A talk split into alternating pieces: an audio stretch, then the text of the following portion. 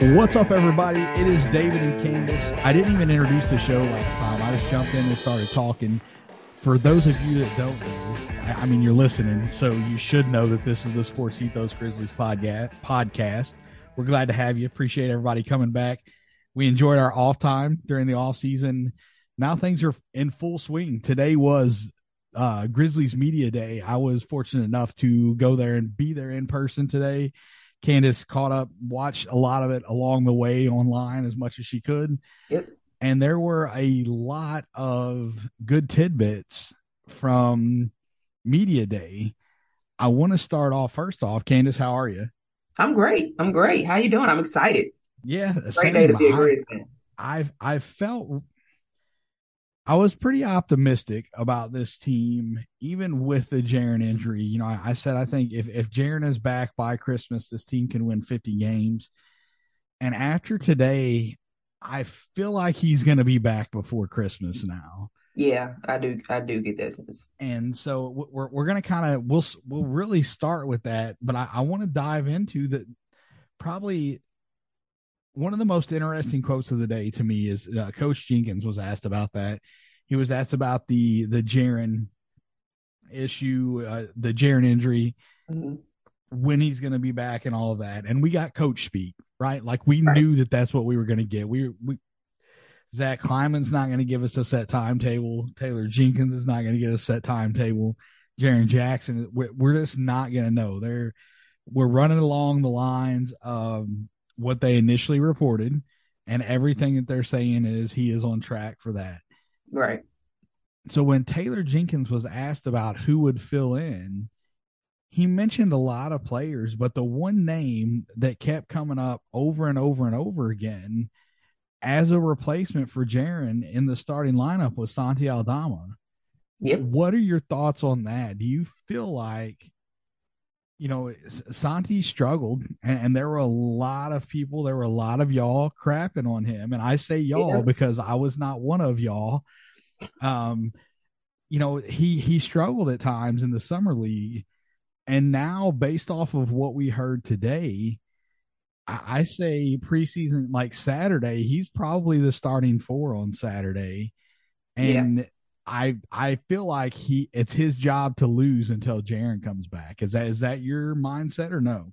Pretty much. That's what I get the sense of. I think they I think they are they'll consider you know plug and play with the rookies because they mentioned those as well. But I think they would prefer their I think their best case scenario and it, and it is if you look at it from what the Grizzlies aim to be in terms of drafting and developing, their best case scenarios that Santi, Santi is able to step up and to play that role and fill in for Jaren and at least be serviceable until he gets back. That's the best case scenario for the team and just adds to their depth. So they're going to try to make sure that that works first. And if it looks awful, then I think they'll consider their other options. But yeah, um, because even Dillon mentioned, I mean, he just kind of, I don't think he was prompted when he brought this up, but I saw a quote where he mentioned, you know, you're gonna you guys would be really surprised by Santi this year as well. He said something along those lines.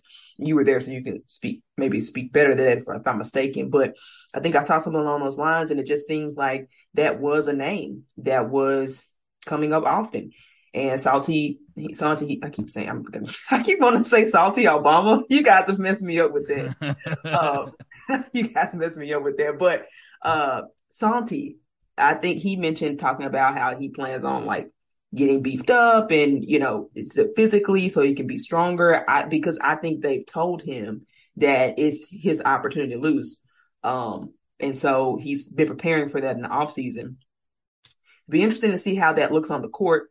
Um as you know i have concerns about santi. I'm not super high um on him by any means but i understand the thought process. And because of that and because how how because of everything it would mean for the Grizzlies if it worked out, um, I'm okay with it. I, I think you have to temper expectations, mm-hmm. right? If you come out of this media day and you like you guys have access, you know, like a, a, lot of the videos are being posted afterwards, a lot of the quotes, you know, you're getting access to it if you take away kind of the same thing that we were taking away from what we saw today, it's that you know Aldama is going to be the starting 4 mm-hmm. Is he going to be Jaren Jackson Jr.? The answer to that question is no. He, he's not. Santi Aldama is not the athlete that that Jaren Jackson Jr. is. He's not the defender that Jaren Jackson Jr. is. We saw that in the summer league. There were times when Aldama was a traffic cone out there. Yeah. He mentioned his work in the gym, um, you know, putting on weight, putting on that muscle because he wants to be more impactful on the defensive end. And that's fantastic. It's great that that was, you know, he, he said there were two things that he focused on, and he said more consistent shooting and adding muscle so I can be more impactful on the defensive end of the floor. So he knows that that's an area that he needs to work on, and that's a plus.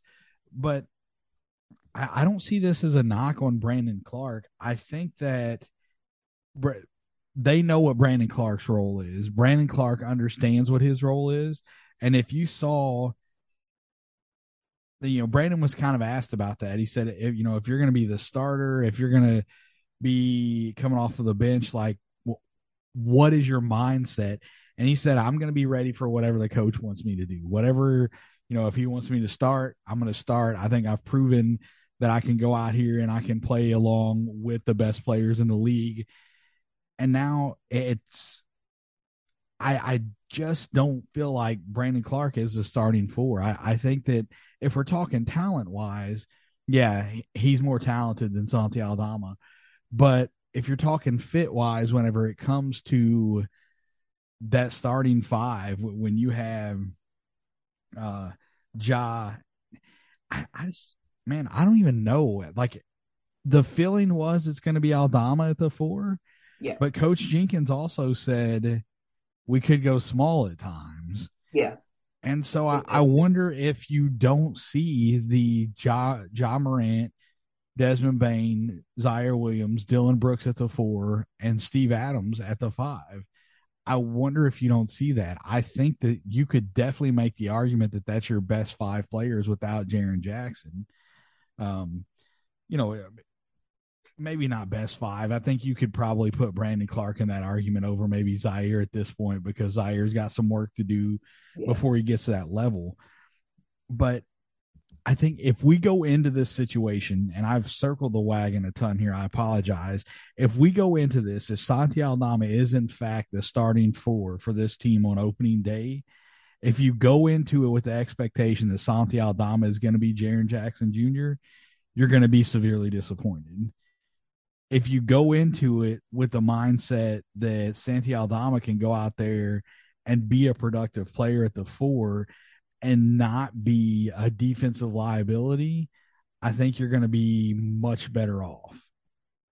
Right, right. And that's really the goal. I think the goal here is for him to be serviceable because he's not going to be Jaren Jackson. You really nobody. I mean, he really is becoming a unicorn for a reason. So that's and that's sort of out of the window. Now, the good news for Santi is when it comes to offensive production, it was a down year for Jaren. So if you're comparing offensive production, especially from three with Jaren, I think he was like 31%. So it's really, I mean, it's kind of a low bar in that regard. And I, Santi does seem to have worked on his shooting better. He did seem to be able to do that consistently in the, well, much more consistently in the summer league. And so I do think that will translate. That will be the good news. Uh, but I do think it will kind of be the inverse of, of the Jaren Jackson critique, which is he's amazing defensively, but offensively, he's still got work to do. I think it will be the inverse with Santi Aldama. I don't think, I'm not sure he'll be amazing offensively, but I think he can be better than maybe Jaren was last year. He's got, he, he's got that potential. I believe he can do that, particularly from three, but he's going to lack defensively. The question is, how big is that gap going to be? I, I do have concerns about some of the physicality. Um, that's one of the main things that is a question mark for me.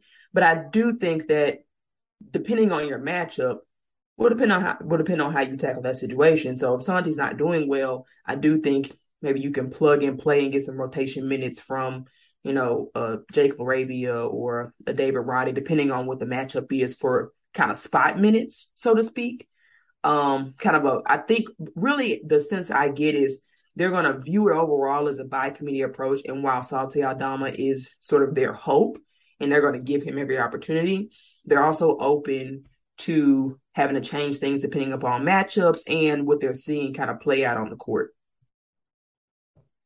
Yeah, so it's I'm still I'm going to be optimistic. I have concerns. I worry about what the defense is going to look like. Steven Adams mentioned how well the system works and how you can plug different guys in, like plug and play. Uh, he was asked about what his role was going to be when with Jaren being out, and he talked about you know increased pressure on him to be a rim protector, and that's not a strong suit for him. But with his size and length, that's something you can protect the rim without blocking a lot of shots. And I think that you know JV was a great example of that as much as he frustrated us with the drop defense, they would just murder him in the mid range. His drop defense, he protected the rim very well. Opponents did not shoot the ball very well at the rim against JV.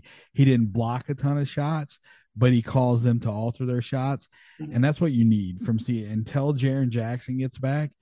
You don't have to have a guy out there blocking shots like Jaren Jackson. If it happens, is it great? A hundred percent. Yeah. Like if if Santi Aldama is putting in work in this weight room and he comes out and all of a sudden we're seeing him be a rim protector, the likes of Jaren Jackson, it's going to be super refreshing and it's going to be trouble for the league. But I'm not going into this with that mindset thinking that's what's going to happen. You just need those guys to make the other teams alter their shot at the rim. Yeah. So you got anything else on that before I move on to the next thing? Yeah, I do want to point out one thing that I get I think gives me well, it's actually it's an interesting case. So when looking at projecting Salty to beat Santi to be the starter, this the Grizzlies start with the easier schedule. Um, and we mentioned that in a previous episode. Um, I think it's interesting for Santi in particular because even though the teams might be considered lower level, the power forward positions for most for, for a few of those like first five games, those will be um, an interesting test. So for the New York New York Knicks, that's the opening game. He'll be up against Darius um, Julius Randle, and then Houston doesn't really have. I mean, I'm not that intimidated by Tate personally, but then there's Christian Wood, then there's the Brooklyn Nets, and so uh, and I think the Sacramento Kings still have uh, why does that name escape me? It starts with the Sabonis, right? Yeah, yeah, and and then also you know they Keegan Murray, their their new young right. guy is right. going to be, you know, he's going to be a force to be reckoned with. So d- definitely some tougher matchups for him. Yeah. So even though the, the the teams are easier, I will say I think we'll have some insight pretty early on on if that would work. After that, it does lighten up a little bit. Uh, so you know, you got Utah a couple times, and um, I think the Celtics was a tough matchup, but without Robert Williams, we'll see how that looks. But I just think it'll be interesting because early on, I think we'll know. I mean, is it working or is it not working? And they'll be able to adjust accordingly. I think that's some of the good news. Um, and like we said, the the relieving factor of the schedule gets tougher when Jaren is projected to be back too. So that sort of plays into the Grizzlies situation It plays into the Grizzlies' hands and gives me a little bit more optimism, um, even though I'm not high on Santi himself. So let's go to Danny Green. Were you able to watch any of his uh, media availability today? No, I didn't see any, any of his video. I think I saw one clip, one clip or two you posted, but I saw his quotes. So Zach, Zach Kleiman was asked about Danny Green, and you know Kleiman was very quick to say like he he is a part of this team. Yeah. So you know it's right now the roster size it it's over, right? There's yep. one person that is currently on the roster for this team that is not going to be on the roster come opening day. Odds are that person is Killian Tillie. Yeah. I, I don't know who else it would be at yeah. this point. Um, you know, I, I didn't We didn't we didn't see X today in media That's availability. True. That's true. Um, I hadn't thought about that at all. But, but you know, the, the, he was mentioned a couple times by by different people. Um, so you know, it, it's hmm. Danny Green was kind of asked, like, what what is your role here? What are you going to do? And and he said his goal is to get healthy and come back and be a contributor on this team whenever it matters most. Um, he talked about teaching the young guys what to do to get to that next level. Mm-hmm. And that's something I, I went here next because there's been a lot of buzz around Jae Crowder. And I saw that you and Isaac were kind of having a conversation, a sim like a small conversation about maybe taking Danny Green's contract and going out and get a guy like Jae Crowder. Mm-hmm. I've I'm not a fan of that, and it's not because I dislike Jae Crowder so much. I, I like Jae Crowder. I love what he done for this team whenever he was here for that short period. But the one thing that Danny Green has done that Jae Crowder is not is is win a championship. And while Jae Crowder has a ton of playoff experience, knowing what to do when you get there, when you get to the finals, knowing what has to be done in order to win it is something that only happens with experience. And so to me, if you go out and you get a guy like Jae Crowder, is he going to be happy as not being a rotation guy? I feel like, and not that you can't develop players with a playing veteran because you can, you very well can. But if you go out and get Jae Crowder, you're you're looking at um, Desmond Bane, Dillon Brooks, Ziaire Williams, John Konchar, Jake LaRavia, David Roddy, and then you add Jae Crowder to that mix of guys that are are vying. They're like these guys are going to be fighting for wing minutes. And for me, in the long run, yeah, I, I, would love to see the Grizzlies win a championship this year. And you know, I, I said this. I think you were gone already because your power went out, but I will never pick the Grizzlies to win the title at the beginning of the season, even if they are the favorite in, in Vegas, just because I have terrible luck whenever it comes to that kind of stuff. So I just kind of stay away from it.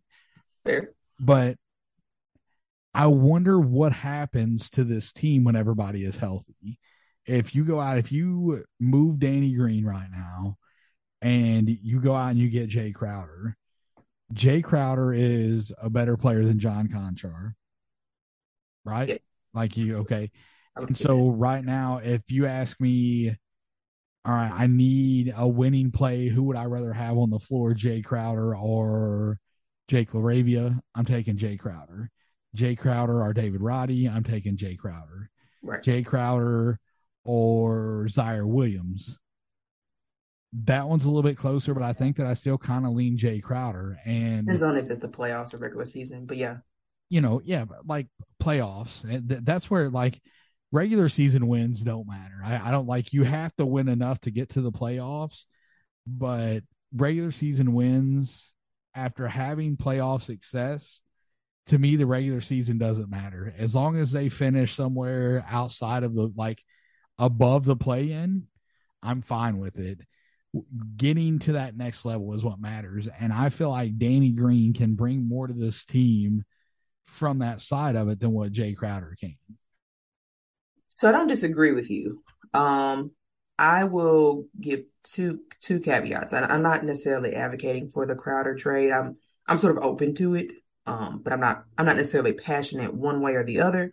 But so one, our com- Isaac and I's conversation was in relation to if Danny Green can't play at all this year, because what I found interesting was Zach's Zach Kleiman's his quote was they think he'll be ready to play by the end of the regular season. They or he should be, he could be regular, ready to play by the end of the regular season. And my question is, if he's not going to be able to provide any playoff value on the court, even though he would be a mentor throughout the year and that would be valuable, the on court impact that Crowder could bring would then be worth considering.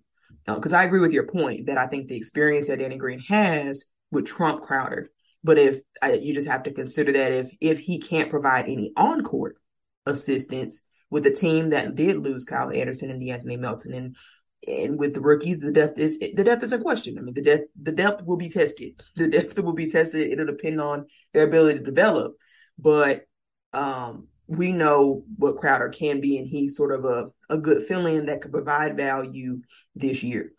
Um, so that's one thing to consider about it. And then the other is when you're talking about the depth and you know where he fits in. I think what in terms of how he fit in the rotation, I think that his switchability, his versatility will really play a big factor in that. So, you know, that's a guy that could start with at power forward if you needed him to when Jaren's out. Um, it's a guy that could go back and you can power forward, as we've discussed, is not a place of strength when it comes to depth. So even if he just provided some of that depth from that perspective, or you could switch him to the three or what have you, but he's just got that switchability that I think um it wouldn't be as much of an issue. Sure, it would be a little crowded and I think the rookies would get pushed out. But if you're talking about playoffs, you kind of would, I mean, yes, you want them to get some reps, but that's not something you want to be depending on anyway. Um, I mean, if you have Jae Crowder as an option. Now, if we have to do that, then so be it. And it's proven with Ziaire and Desmond Bane and Xavier Tillman to, to work. But um, the preferred situation, if you want to go further in the playoffs, would be to have Crowder. So, like I said, I'm not necessarily passionate about it, but it was important context. We're not we aren't necessarily saying that they should trade Danny Green just to trade Danny Green, but that's if he's not going to be available at all this season. That's fair. That, that's uh, I, I just kind of glanced at it briefly whenever I was sitting there, kind of in between guys. So I, I didn't, I didn't catch that part of it. So that makes a little more sense. Yeah. I'm, we're, we're still kind of talking. You know, it, this was about Danny Green, but did Taylor Jenkins kept using the phrase if in front of Jaren Jackson if if yeah, he's not going to be available. And Chris Herrington pointed it out. Um, Chris's tweet says Jaren uh, Jenkins said Jaren Jackson Jr. is is going uh, solo on on court stuff now and isn't sure when he'll ramp up to contact work. He has twice used the phrase if Jaren isn't available to start the season. Mm-hmm later on, Jaren came out and he says opening night is not likely, but you'll like it. Right. So it makes me want to be optimistic about okay, he's going to come back sooner rather than later.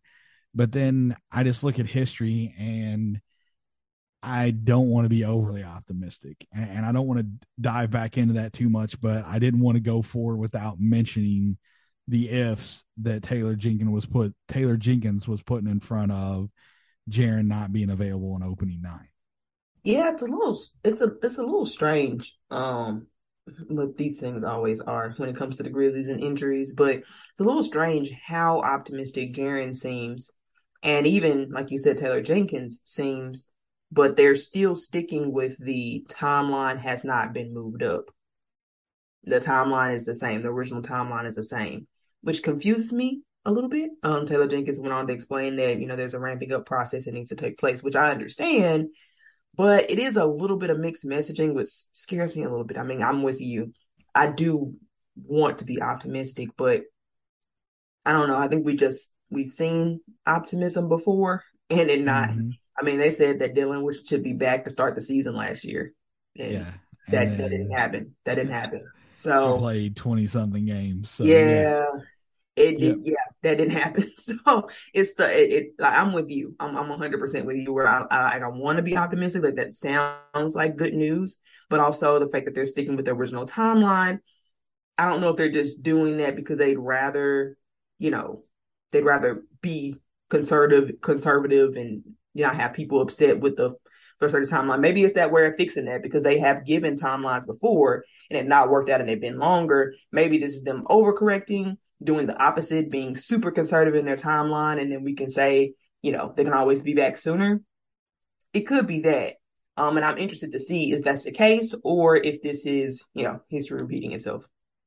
Yeah, I mean it's it's small bones in the foot, you know, and that's right. the big bones heal a lot faster you've got to be careful with it because if if you push it, um, you know, I didn't see the scans. There were no scans released to my knowledge for the public to see what this looks like for Jaren Jackson, but the injury is the same type as what kept Zion out all of last season. Now there's big body differences. Mm-hmm. You know, Zion is an explosive jumper. Jaren is athletic. He's not exploding like Zion is. He's not carrying the weight that Zion is. That there's a lot of stuff that goes with that. So I don't want. I'm not saying that to be pessimistic, but I I'm to be, I guess, cautiously optimistic is is the way that I'm to handle this because I, I do want to see him come back sooner rather than later. But I also I don't want it to be rushed. I don't want it to be something where he comes back too early and right. then he ends up missing the entire season. Like if he has to stay out until Christmas to be 100% healthy, as opposed to coming back in November 80% healthy with the risk of re aggravating that same in- injury. I'm gonna I just wait till Christmas. I'm I'm fine waiting till Christmas, and that's right. you know we, we, don't get to make that call. I don't get to make that call. The, the Grizzlies, the the training staff, the way Jaren's body recovers, there's a lot of stuff that plays into that. But back to Danny Green, and sorry that we went back down the Jaren rabbit trail, but you know he, he's an important part of this team. Yeah, well, real quick, can I just uh I just want to say I do think they'll be conservative. I'm gonna say I'm neutral, um, because I'll just I'll just want to put out there my instinct is that Jaren's just being a little overzealous. Um, that's my instinct. He's an optimistic guy. He's always looking at the bright side because he mentioned that his foot still hurts sometimes in another interview, and so to me that still says that like it can't be that soon if he's still experiencing pain. Right. Yeah. Yeah, and, and there we we know just there's there's no way that they're not going to be cautious. They they yeah. were cautious with Jaren the first time. They were cautious with DB.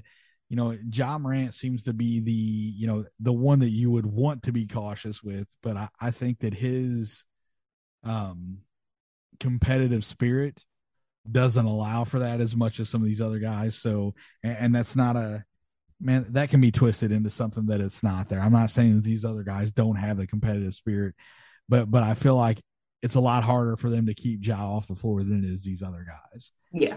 So Danny Green did he mentioned his knee, he said the knee is doing very well. And I think it was Doc Holliday that asked him, he said, Are, are we looking at like a, a Udonis Haslem type role? And and Danny Green just started laughing. And he's like, No, I'm I'm gonna play. I'm gonna play.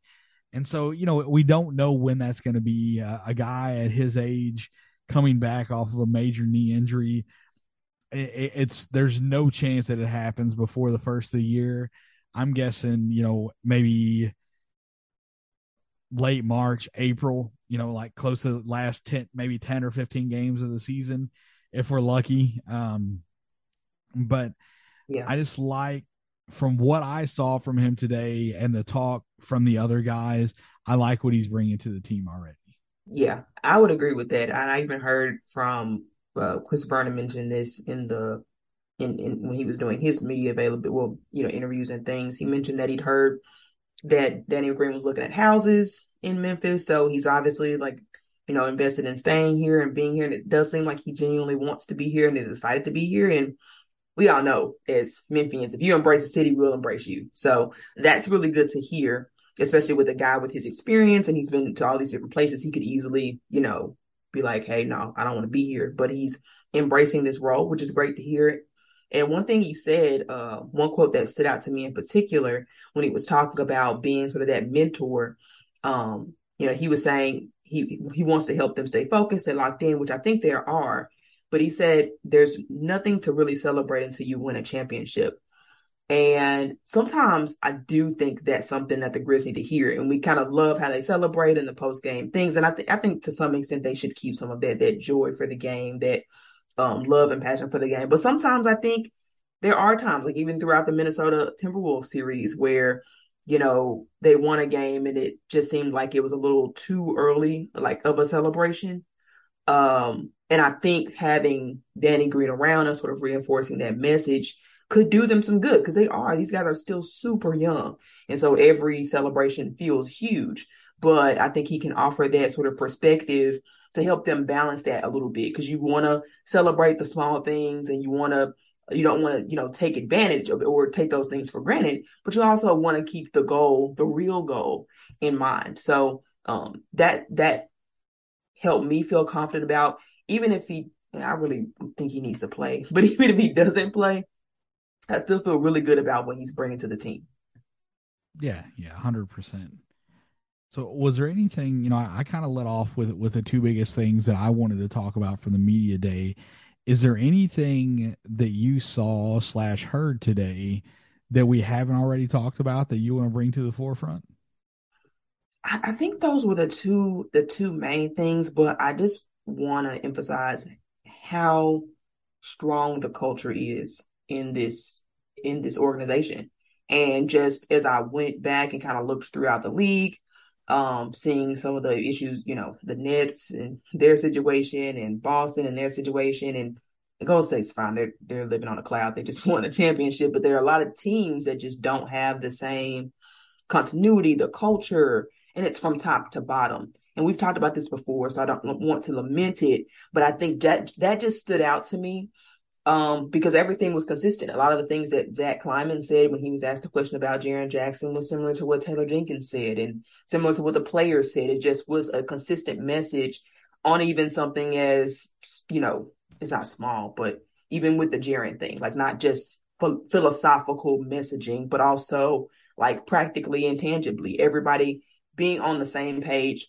And I just think that's that's so important, and I'm so excited about having a team. I mean, you really you read the quotes, um, you see how the work that was done, and you just get excited about what this team could be. And they seem so focused on the championship and winning that that it's hard not to believe that they can't do it, even with the questions, even with the concerns. Um, as I was a person with many concerns, I'll be honest, raise my hand. Um, that was me, but there's still just so much optimism that is kind of contagious. I mean, I'm, I'm, I mean, I was, if you go back and you listen to my summer league review about Santi Aldama, like, especially those first couple of games, you, you just, you know how passionate I was about that situation. But even now, they're saying he may start, and I'm like, you know, I get it, you know, yeah, because that's just how contagious their optimism is, and it's just just great to see. Yeah, and that's you know, being hard on Aldama during the summer league. They're, they're for a guy that was not a rookie. We had certain expectations as fans, as people that cover the team. There are certain things there were certain times where he looked like a rookie out there, and it's like you've been here before. This is not okay. Like you have to do better, and he did. He ended up yeah. doing significantly better as yeah. the summer league closed out, but there were definitely some things that made you scratch your head, and so I, I will never say that the you know having concerns about what was going on with him was not warranted because it, it, it was 100% you needed to be concerned because you wanted to see more from him. This was not a brand new draft pick. This was a guy that's had a full year. He's had some nba time so you know playing against summer league competition you expect him to set that bar high and and he wasn't doing that at first. So I, I was glad to see him bounce back. I was also crazy excited about how excited the other players were for him. And and it wasn't just one. You heard multiple guys throughout the day talk about Aldama and the yeah. work that he's put in. So that that's a reason to be optimistic. And and that's it, it's still there's still questions. There's still things that we we have to be concerned about because missing your defensive anchor in Jaren Jackson Jr is something like th- th- there was a huge gap when he was off the floor last season, and I'll pull it up real quick and see what the split was uh, whenever he was on versus off.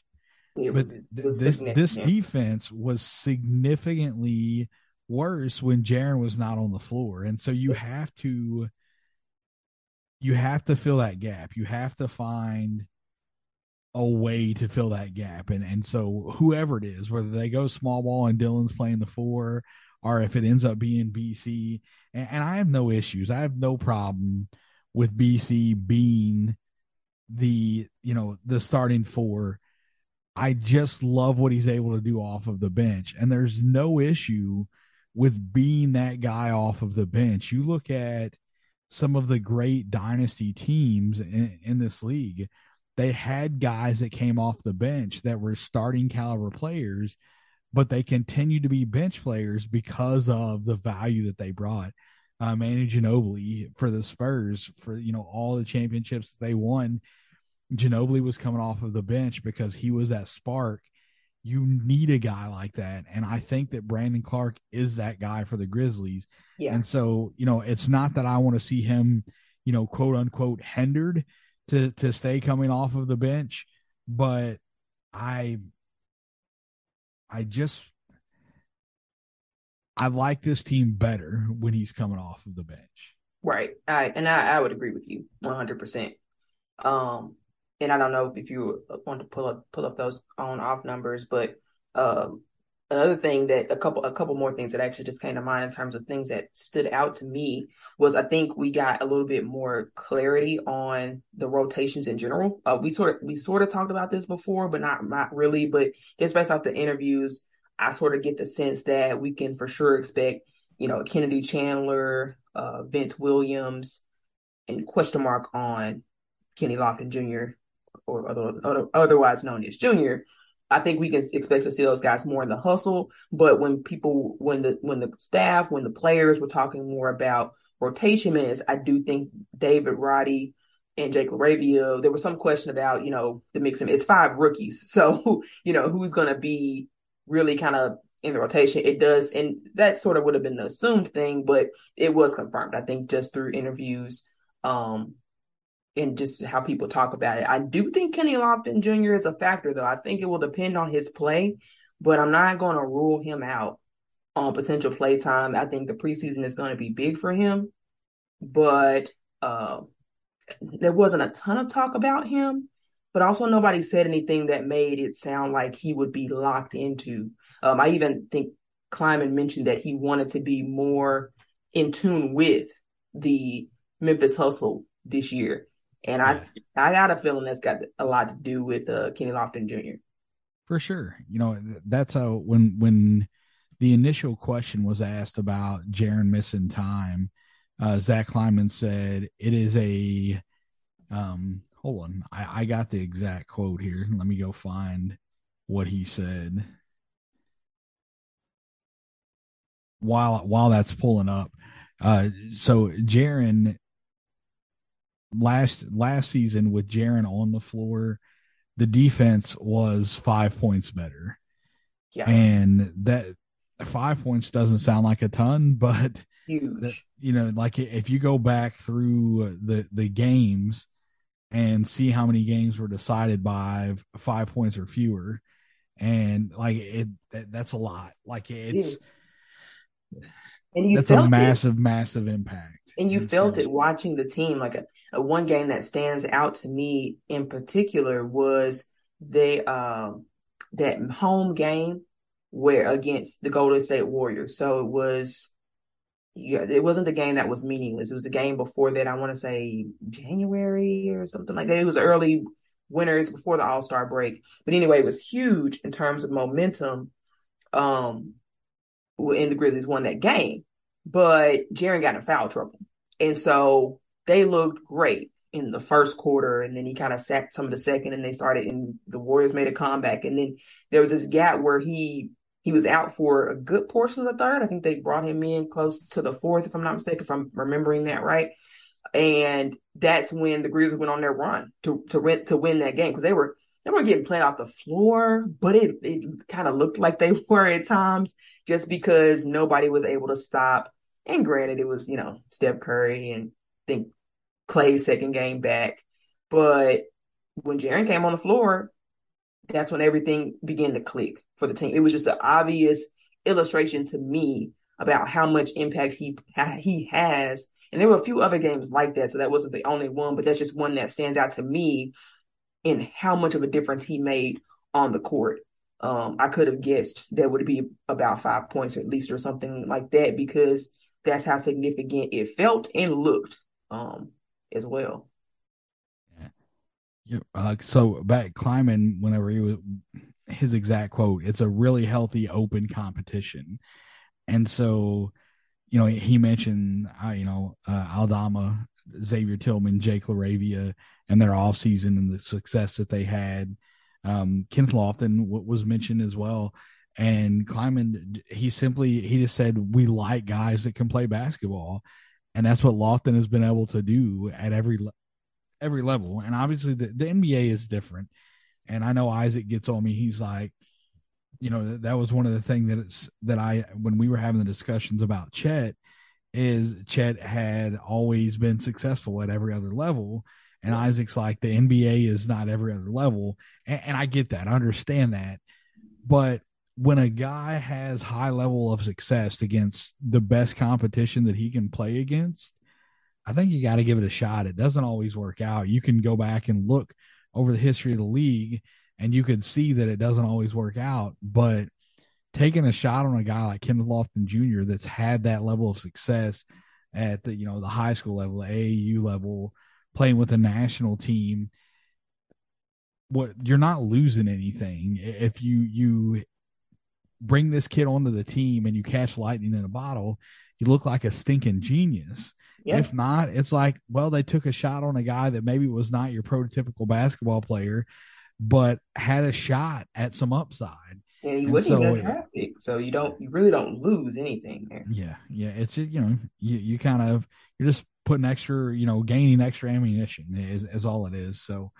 A lot, a lot of great stuff from media day. Killian Tillie is still not hundred percent healthy. He, he, made a comment, and, and I wish that someone would have elaborated. They had they had already called like, you know, we're going to do this question, this question, this question, and that'll be it.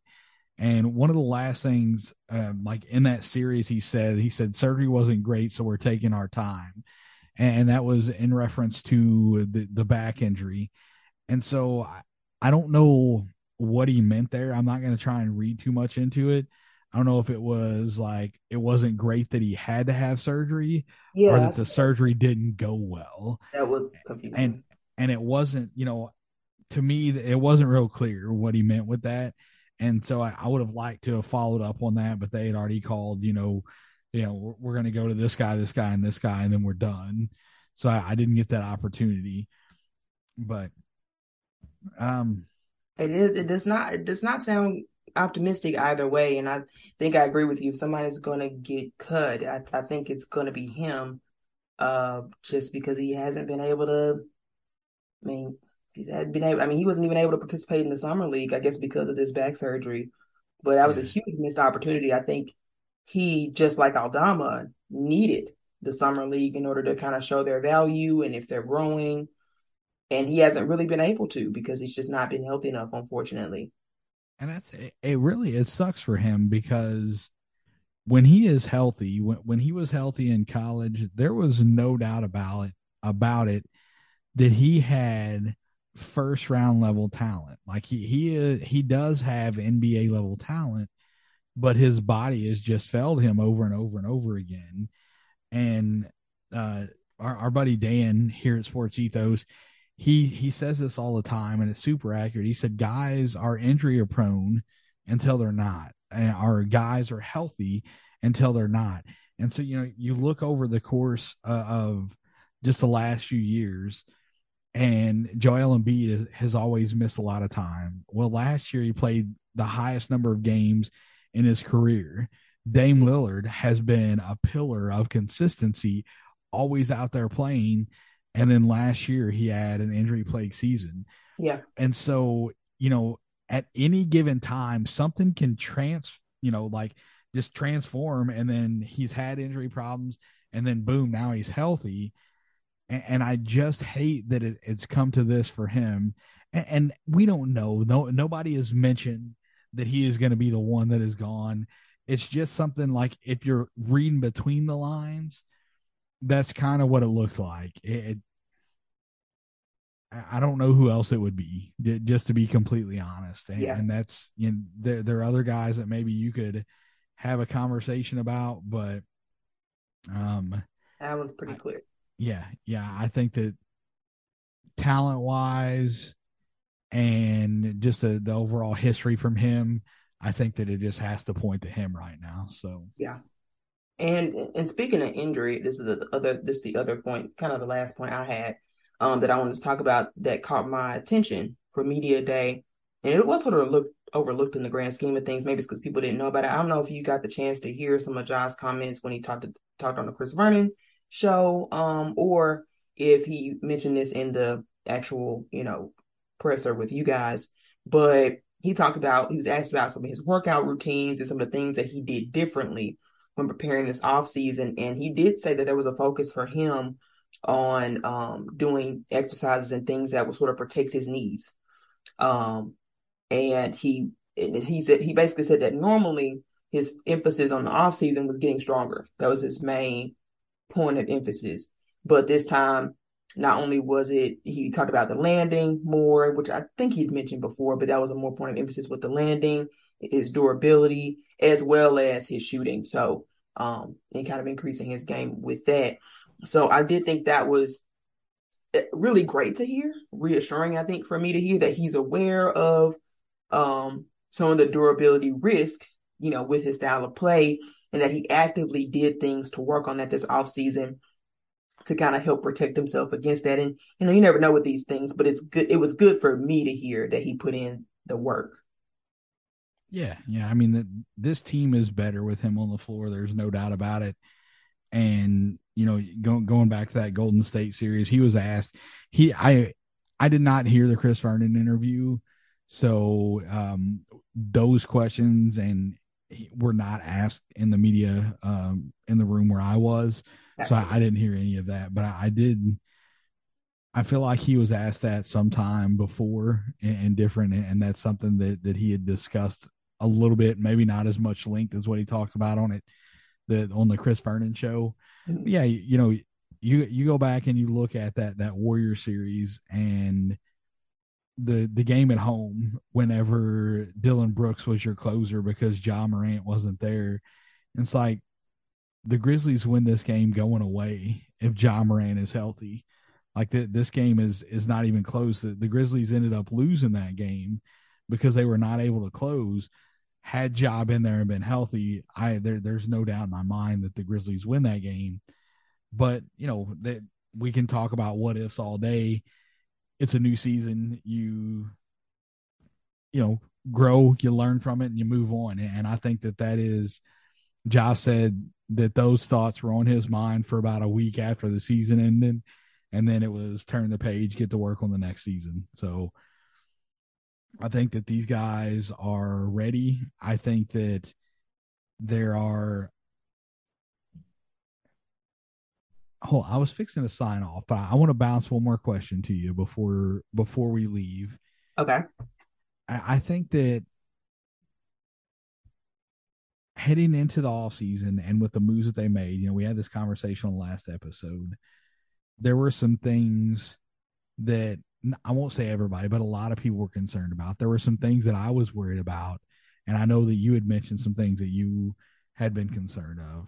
Mm-hmm. After seeing the the players and their media uh, availability today, them answering the questions, have any of those concerns just kind of gone? Are they gone for you? Are you like you? Where, where are you at with that? Like, I, it, obviously, we still we're still concerned about the defense. We don't know what that's going to look like, but how much more confident are you in this team after the media day today?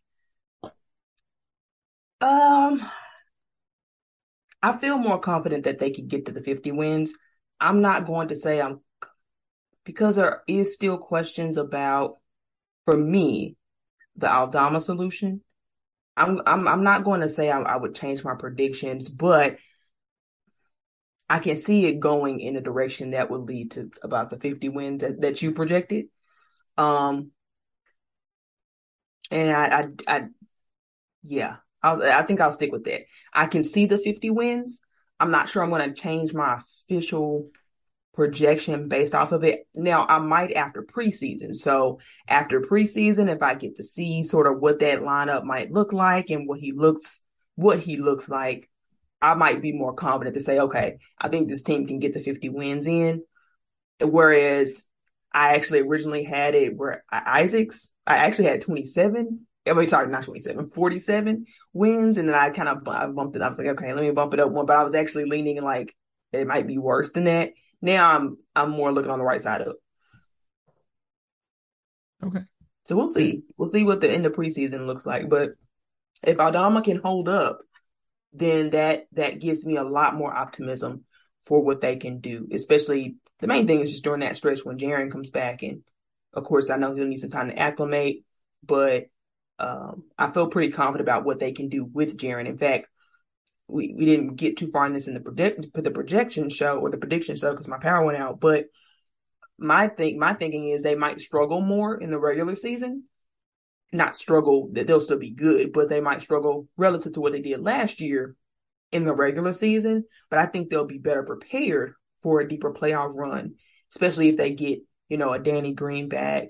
Um, I think the rookies will have had a year of experience enough to be able to, you know, spot minutes. I just think the chemistry and the lessons that they learned uh, as a team last year and Taylor Jenkins as a coach makes them better equipped to make a deeper playoff run. So it it all it, there is a scenario where they could win 48 games and in my mind still go to the finals. Like which sounds crazy, but I actually looked it up.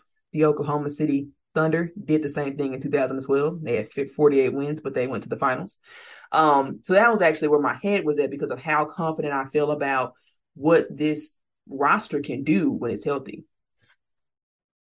Yeah, I, I, don't know how many wins Milwaukee had the year that they won the title, but they were the three seed like in the East the year that they won the title. You, you, don't have to be a one or two seed to make it to the final out out right. out of your conference. So this team, they have experience for their core guys. The majority of their playoff rotation, hell, maybe even all of their playoff rotation is going to have playoff experience mm-hmm. whenever we get to that point. So while there are reasons to be concerned early in the season, I think whenever it matters most that this team is going to be fine. Excuse me. This team is going to be fine as long as everybody stays healthy.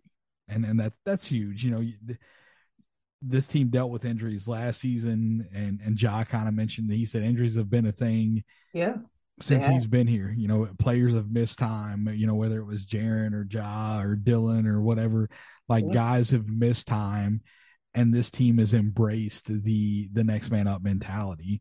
There's so much more about this media day that we didn't really unpack. There there were a lot of there were contract talks. Um, Zach Kleiman just shot it down.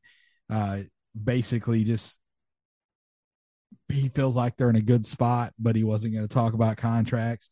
Right. And the players were the same way. Dillon was asked about it, you know, with it being a contract year, and he said he's not talking about it. Uh, you know, Brandon made it abundantly clear that he wanted to be in Memphis. Um, whether that's going to happen or not, we will see. Um, you know, that there were some kind of undertones of some of the stuff that he was saying. And Brandon's like, listen, man, I don't know what I what I am supposed to say and what I'm not supposed to say, so I'm just not going to say anything. Uh, he and then he just he went on to say about you know how much he likes playing here and how much he loves Memphis and and his teammates and all that. So this team's in in a good spot. I think that they have plenty of money to re-sign these guys, uh, depending on on what kind of money they're going to demand on the market. Um, is Dillon Brooks going to be long term? Is St- Steven Adams going to be long term? Don't know. Don't, don't know what that's going to look like. I think Zach Kleiman and the front office will try to retain those guys if they see them as pieces that can win a championship.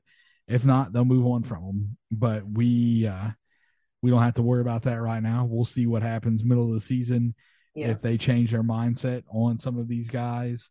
Uh, you you know you have expiring contracts, so a guy like Dillon or Steven Adams or even Brandon Clarke, if you feel like there are other pieces out there that you need to go get, um, those are guys that are on, on contracts that you can easily move if you need to. So we appreciate you guys tuning in.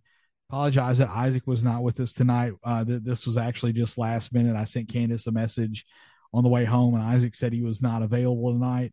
Um, it just the way our schedules worked out this week, this is the only way that we could get this in before the game on Saturday. And I really wanted to talk about media day.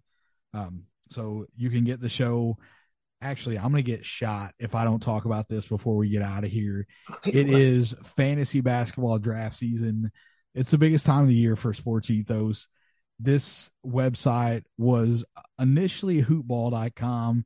Hoopball was driven off of its fantasy basketball analysis.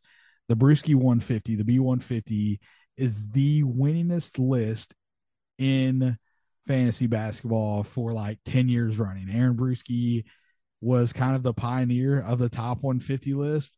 And now pretty much every other website that does fantasy basketball analysis has a list that tries to match his, but they all fell in comparison.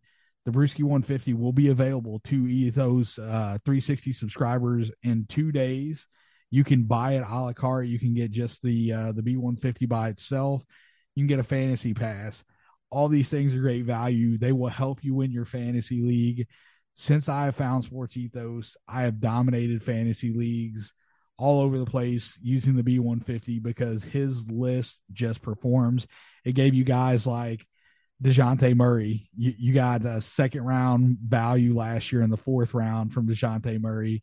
You got second round value from Tyrese Halliburton in the fourth or fifth round from the B150. And, and the list goes on. I, I can run through about five or six guys where Bruski just hit it out of the park. Did he have misses? Absolutely. You're going to have misses whenever it comes to this, but the list overall does not miss. It helps you win championships. Go and win a truckload of money with the Bruski 150 over at sportsethos.com. And that's it. That's our promo, man. We we really don't do much promos on, on this show. We just kind of let the uh, the automatic ads play and go with it. But this is kind of the uh, the fuel that drives the machine, if you will.